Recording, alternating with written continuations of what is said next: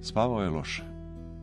Čitavu noć prevrtao se po krevetu, hoteći zauzdati san i natjerati ga da mu siđe na vjeđe. Ali nije išlo.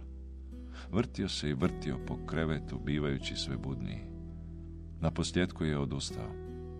Ustao je prije osvita i još u mračnoj kuhinji pristavio tursku kavu. A onda je otišao u pokrajnju sobu. Otvorio je ormar s očevim stvarima. Ormar je bio prepun. Većinu ostavštine činile su knjige. Monografije o brigadama, zbornici o značajnim bitkama, Titova sabrana dijela, Dedijerova biografija Tita, službena povijest SKU. Osim knjiga, u ormaru su bile medalje. Hrpa potamnjave zlatnine i srebrnine. Sva sila srpova, čekića, zvijezdi, žitnih klasova i radijalnih zraka sunca. Cijelu jednu policu zauzimale su fotografije, stotine njih. Jurica Pavičić, Prometejev sin. Drugi dio. A između fotografija nalazila se jedna VHS kaseta bijelog hrpta. Na bijeloj etiketi pisalo je Prometejev bijeg.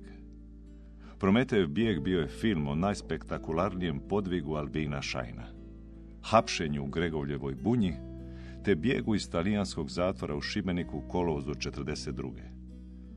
Film je snimljen sredinom ili krajem 70. godina. Tadašnja ga je kritika popljuvala kao socrealistički relikt, a Gorkom se i u ono doba činilo da su imali pravo.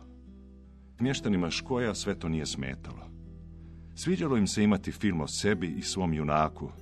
Sviđalo im se na velikom platnu gledati vlastiti porat, zvonik i uvalu. Tog ljeta film je u mjesnom ljetnom kinu igrao tjednima. A nakon filma ocu se na Škoju prilijepio nadimak. Napola ozbiljan, napola zlurad. Prometej. Albino Šajn kraj je rata dočekao kao heroj i mladi 30-godišnji udovac. Ratne su ga zasluge uzdigle iz službe u službu, prvo u Split, pa Zagreb i Beograd. A onda je koncem 50-ih susreo Sonjenu i njegovu mater. U nekom od kabineta federalne administracije susreo je mladu Dalmatinku, naočitu crnku, mlađu od njega 12 godina. Vicka je bila zgodna, vedra i krotka. Bila je iz partizanske obitelji, sestra borca poginulog na sutjesci. U Mršavom, još uvijek vitalnom sredovječnom heroju, vidjela je junački autoritet i muževnog idola. Takav će ostati i njihov brak. Uokolo, u fabrikama, klinikama, institutima, žene su grabile ravnopravnost. O ravnopravnosti se govorilo javno i propovjedalo glasno. Ali u kući Albina Šajna, ta je ravnopravnost zapinjala na pragu. S onu stranu kućnih vrata bio je to starinski dalmatinski brak, u kojem muža žena dočekuje s pjatom tople juve, a kućanstvo i svijet okreću se oko patrijarhova javnog života. Njegovoj majci, Gorki pamti, to nije smetalo.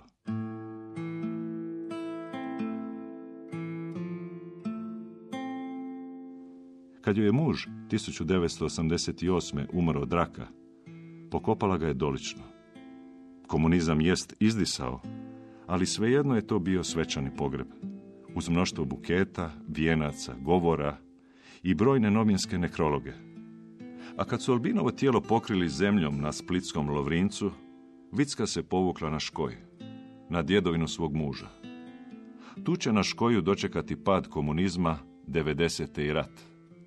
Daleko od dičih očiju, daleko od tračanja i zlobe, poživjela je zadnjih deseta godina u krugu istih nonica, brinući se o par lijeha, blitve, kapulice i tikvica. Dok je živjela, ormar s Albinovim memorabilijama stajao je svečano intaktan, kao živi muzej mrtvog čovjeka, kao čin prko sa novim vremenima. Vicka je po sav dan gledala muzej svog pokojnog muža, redila ga i brisala prašinu poput kakvog obsesivnog kustosa. Onda je na posljedku i Vicka umrla. Pokopali su je do muža, tiho i diskretno, uz rodbinu i najbliže. Pogledao je na sat. Pola osam. Bilo je vrijeme da krene. Ozirao se. Nakon pola sata vršljanja po prošlosti, soba je bila u potpunom neredu. Pod njegovim nogama ležala je baština Albina Šajna, narodnog heroja. Tako razasuta, nalikovala je više no ikad onom što i jest zapravo bila. Krami, otpadu, smeću. Gorki je promatrao tužni prizor razbacanih drangulija i papira. Tako je put završio Albino Šajn, njegov otac. Brončani heroj skončao je u zakutku ormara.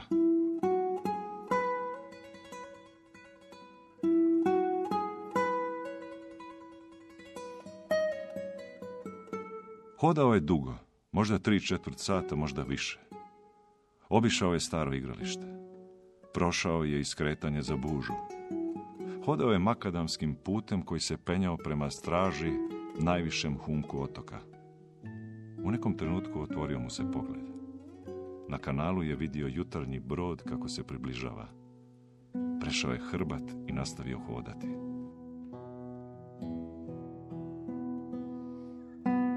Nakon minutu ili dvije pred njim je izbio pogled. Malpaga. Dan je sasvim okrenuo na buru. Zrak je bio suh, a vidljivost perfektna. Bura je polako jačala, pa su se na moru vidjele bijeličaste prhke kreste. Bio je to jedan od onih dana kad pejzaž ima kristalnu dubinu i jasnoću. Kad bilo koji krajobraz izgleda lijepo. A Malpaga je bila lijepa. Ležala je pod njim, prelijevajući se u primjesama plavog. Dno u uvali bilo je tirkizno, more uokolo modro, a nebo alabasterski jarko. U doba kad je zalazio na otok, kuće Šargovih važile su za zabit, daleko od trgovine, daleko od mora i plaže. Sada, pomisli Gorki, stvari izgledaju podosta drukčije. Kad se popeo do Lukšine kuće, iznenadio se koliko je lokacija zapravo lijepa. S platoa se pružao raskošan pogled na misto, luku i zaljev. Daleko od vale, restorana i diskoteka, u kućama Šargovih morao je i u špici ljeta biti ugodan mir. Na uzvisini nad morem ni po najgoroj žegi nije moglo biti odviše vruće. Sama kuća bila je lijepa kamena katnica s popločenom terasom, čatrnjom u dvoru i odrinom pod vinovom lozom. Onaj tko bi kuću uredio, tko bi obnovio vrt i u dvorištu izdubio bazen, mogao bi lijepo zaraditi na turizmu. Dok je razmišljao o tome, Gorkog je prenuo zvuk. Na kućna vrata izašla je djevojka starije tineđerske dobi. Činilo se da dobro zna i tko je i zašto dolazi. Uđite, mater i otac su mi unutra. Uvela ga je u kuhinju. Za kuhinskim stolom sjedili su Lukša Šargov i njegova žena. Lukša je bio čovjek u kasnim četrdesetima, visok, suh i šutljiv. Gorki ga je pamtio iz davnih vremena, kad je sam bio tineđer, a Lukša dijete. Lukšinu ženu nije pamtio. Pretpostavljao je da se udala na otok. Prišao je stolu i domaćinima pružio ruku. Jadranka, Drago mi je, e, a, ovo mo- možda znate, Znam. E, e, a ovo je Ema, naša kćer. da. Evo, dakle, ono što je najbitnije već znate. Zainteresirani smo za 900 kvadrata tamo na Malpagi koje pripadaju vama. I mom bratu. Da. Vjerojatno ste čuli po mistu koju cijenu nudimo i s obzirom na to da je vaš dio veliki, središnji i da su u pitanju dva suvlasnika, ja imam odobrenje da striktno među nama povisim ponudu, ali eh, jako vas molim diskreciju, to bi moralo ostati među ova četiri zida. Evo. A to bi bilo ukupno. Za mene i brata. A kako se dogovorite? A suvlasnici smo u idealnom omjeru, pola-pola. Pa onda bi bilo pola-pola, da. Lukša, reci čovjeku. A što mi treba reći? Lukša, recimo u čemu je problem. A gledajte, ne moram reći koliko bi ti novci nama značili. Da. Ema je odlična u školi. I uspjela je upisati fakultet u Americi. A sad gleda za stipendiju. A ne ide to baš iz prve lako. E, Idealno bi nam bilo ako bi mogli prodati Malpagu i primostiti joj prvu godinu. A, a znate i sami, moja vam polovica bez bratove ne vridi ništa. Pa dogovorite se. E, To je komplicirano. To s Bertom, to vam je problem. Zašto? Zato što je on protiv. Protiv toga i protiv vas i protiv projekta. On ima zemlje uvali travna. I misli da je tamo gradi, čak i neki projekt naručiva. A onda ste došli vi. E, sad mu to više ništa neće vrijediti. I zato je protiv. I to baš jako. I, i huška ljude okolo. Pa možete li vi s njim razgovarati? Pa brat ste mu. Ja ne znam baš. Reci mu Lukša. Kad nam je umrla mater, ja sam već bio oženjen s ditetom na putu, a Berto je bio samac i tad je plovija. A mi smo živjeli ovdje s mojom materom. E, I onda smo se dogovorili. Ja ću vam reći. Dogovorili smo se da nama pripadne cila kuća, a onda dobije travnu. Travna je onda bila turistička zona, imala je vrijednost. Računali smo da je to isto. Ako bi se dogodilo ovo što vaši ti ovi englezi hoće, Da. Zastala je. Ali Gorkom i onako nije trebalo daljnje pojašnjavanje. Obavi li on svoj posao, gradit će se u Malpagi, a u Travnoj neće, jer će jednu turističku zonu zamijeniti druga. Bude li svoj posao odradio do kraja, Lukšin će brat ostati bez nasljedstva. bude li šta vaši oče, ostaće i bez jednog i bez drugog. Ma da mi nije radi nje, vjerujte mi, nikad. Nikad ovo ne bi. Ma ni razgovara ne bi s vama. Ispaše da sam privarija, brat. Izgovorio je to pokunjeno, kao da strahuje kako će mu supruga reagirati. Ali nije Jadranka reagirala, nego Ema. Lukšinoj kćeri lice se nakrivilo u izraz prezrive iritacije. Okrenula se i izišla iz sobe. A Lukša bojažljivo pogleda za njom. Pa dobro, možete se ipak nekako dogovoriti. Razgovarati s bratom. Vjerujte mi, bolje nam je da provate vi. Bolje za svih. Dobro, dobro. Gorki je skupio papire i krenuo put izlaza. Bilo mi je drago. Vidimo se. Rukovao se još jednom s Jadrankom i Lukšom, koji je s izrazom krivnje gledao u prazno. Jadranka ga je ispratila do vrata. Ako budete išli do mog šogora Berta, morate nešto znati. Šta? Berto, Da? a ova nije najjednostavniji čovjek na svijetu.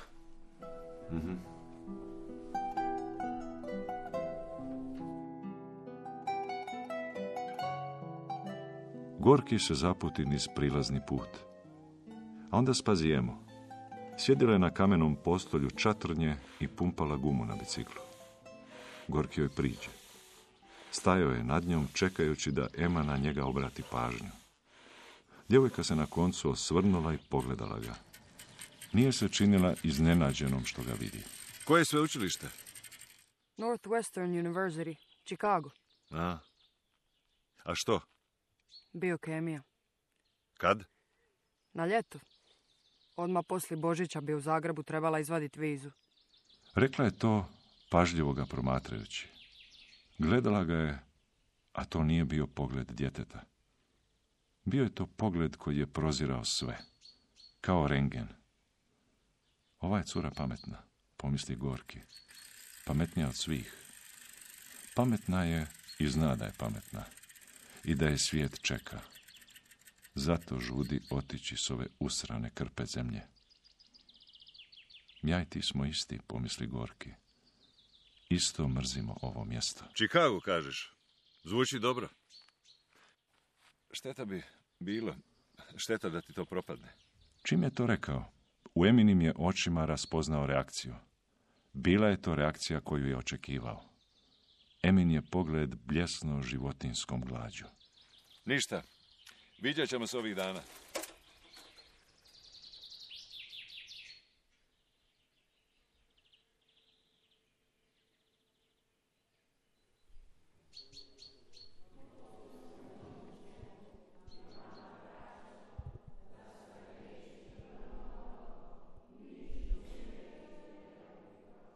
Gorki je sjedio, slušao misu i pogledom prelazio preko oltarskih niša. Svaka je od njih pripovjedala život sveca, a ono što je svecima bilo zajedničko, jest da su pogibali u najstrašnijim mukama. Iz čela su im virile sjekire, kužne su im rane lizali psi, razapinjali su ih na kotač, pekli u ulju i iskopane im oči držali na srebrnom pjatu. Bio je to horor kojem se Gorki nikad nije mogao dovoljno načuditi. U 300 godina župna je crkva podsjećala vjernike da vjere nema bez krvi, nasilja i bola. Vi ste? Ja sam iz eh, Smart Estate-a. Imali smo dogovor. A, e, hajdemo u sakristiju. A, evo vidite. ta- A to vam je vreća bez dna. Evo svugdje je probila vlaga. Kad su ovakvi dani od juga, samo curi. Trebalo bi sve kupe promijeniti. A pa, pogledajte ovo. Daj, dajte, dajte, daj, pa pogledajte. Kad sam došao. Ovo sam prvo mislio ukloniti. Ono, da prostor malo diše. Da. E, ali znate što? pa, pobunili se, brati mi. Ovdje ljudi ne bi ništa mijenjali. E, a dajte, a pogledajte. Pogledajte, pa, pa guši crkvu. Zauzima prostor. Aj. Ah, ukratko, evo, ne znam od čega bi ovdje prvo počeo. E, tako da bi ti, hm, vaši novci, dobro došli. Ovo je dobrovoljni prilog za župu i za obnovu. To vam šalju moji poslodavci kao dar. Bez obaveze. Nevezano uz posao. Hvala. Ma, kako sam rekao, mi smo za. Jedva se čekamo riješiti te malpage. To zemljište nam je ostalo još od zadarskih časni. Onda je vraćeno crkvi pa preknjiženo na župu. E, stoji tako. Ne obrađuje se, ne, nema od nje nikakve koristi. Ha, a kako vidite, dobro bi nam došao taj e, ekstra prihod. Pogotovo ako bude više. E, Mislim, veći iznos.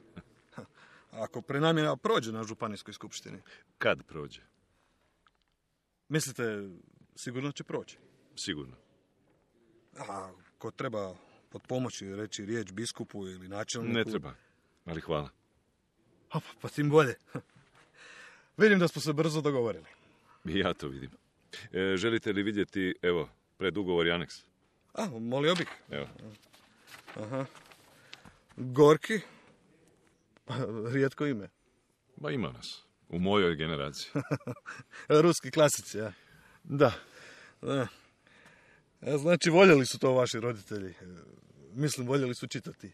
Gorki se sustegne da se ne nasmije. U životu nikad oca nije vidio s knjigom u ruci. Da. Voljeli su. E, Šajn. E, To je ovdašnje prezime. Da. Meni je otac sa Škoja. A, A je li vam što Albino Šajn? Albino Šajn je moj pokojni otac. Don Dražen ne odgovori ništa. Promatrao ga je šutke i dalje ljubazan. Ali nije to bilo isto lice. Nije to bila ista laskava ljubaznost s kojom dočekujete onog koji će vas optočiti novcem. Gorki je mnogo puta vidio takvu reakciju. Mnogo je puta doživio da se na spomen Albina Šajna sugovorniku izraz smrzne. Da ga počne promatrati kao kroz mutno dno debele boce. Ali župnik se nije dao poljuljati. Don Dražen je bio profi. Pogled kroz dno boce trajao je samo par časaka, a onda mu se na lice vratio profesionalni smješak prodavača. E, drago mi je bilo. E, bit ćemo još u kontaktu.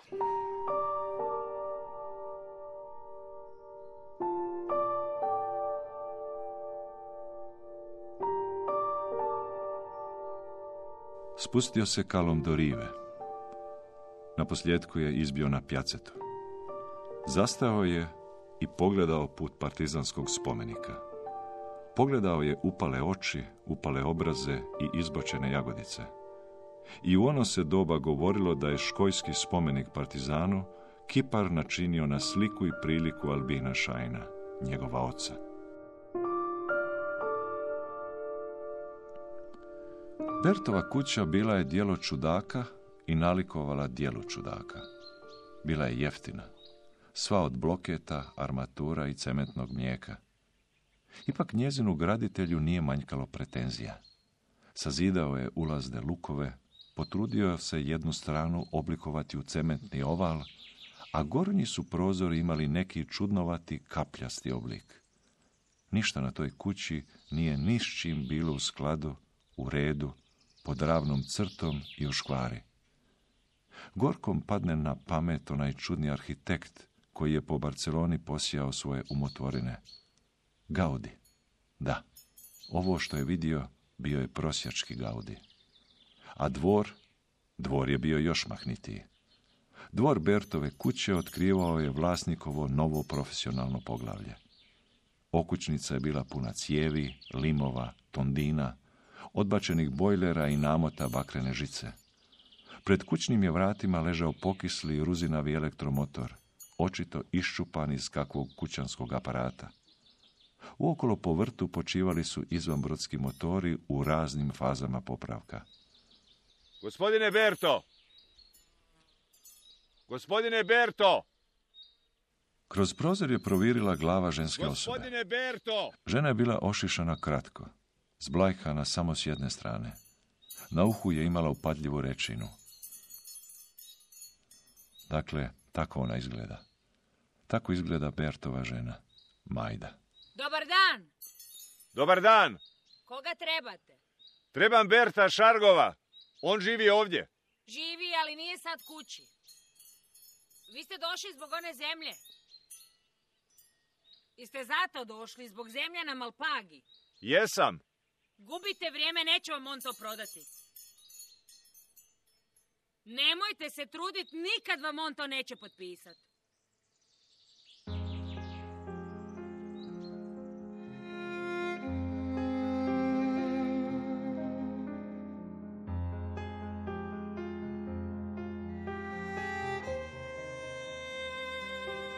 U današnjoj emisiji slušali ste drugi dio romana Prometejev sin, Jurice Pavičića. Redateljica Hana Veček, za radio adaptirala Kristina Kegljen. Igrali su Zoran Čubrilo, Ivana Buljan-Legati, Alen Šalinović, Lucija Barišić, Rea Bušić i Ivan Grčić. Ton majstorica Marija Pečnik-Kvesić, glazbena dramaturginja Adriana Kramarić, dramaturginja na emisiji Kristina Kegljan, urednica Nives Madunić-Barišić. Hrvatska radiotelevizija, dramski program Hrvatskog radija 2022.